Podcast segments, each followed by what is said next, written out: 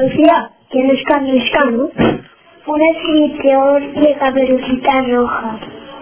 Nació en Valencia en el año 1957. Horóscopo Piscis. Ha trabajado de carpintero, locutor, cuenta cuentos, extense libros publicados donde está la ¿Dónde está la madre de Pinocho que dice Caperucita? No quiero ir a la escuela. Y Caperucita de colores.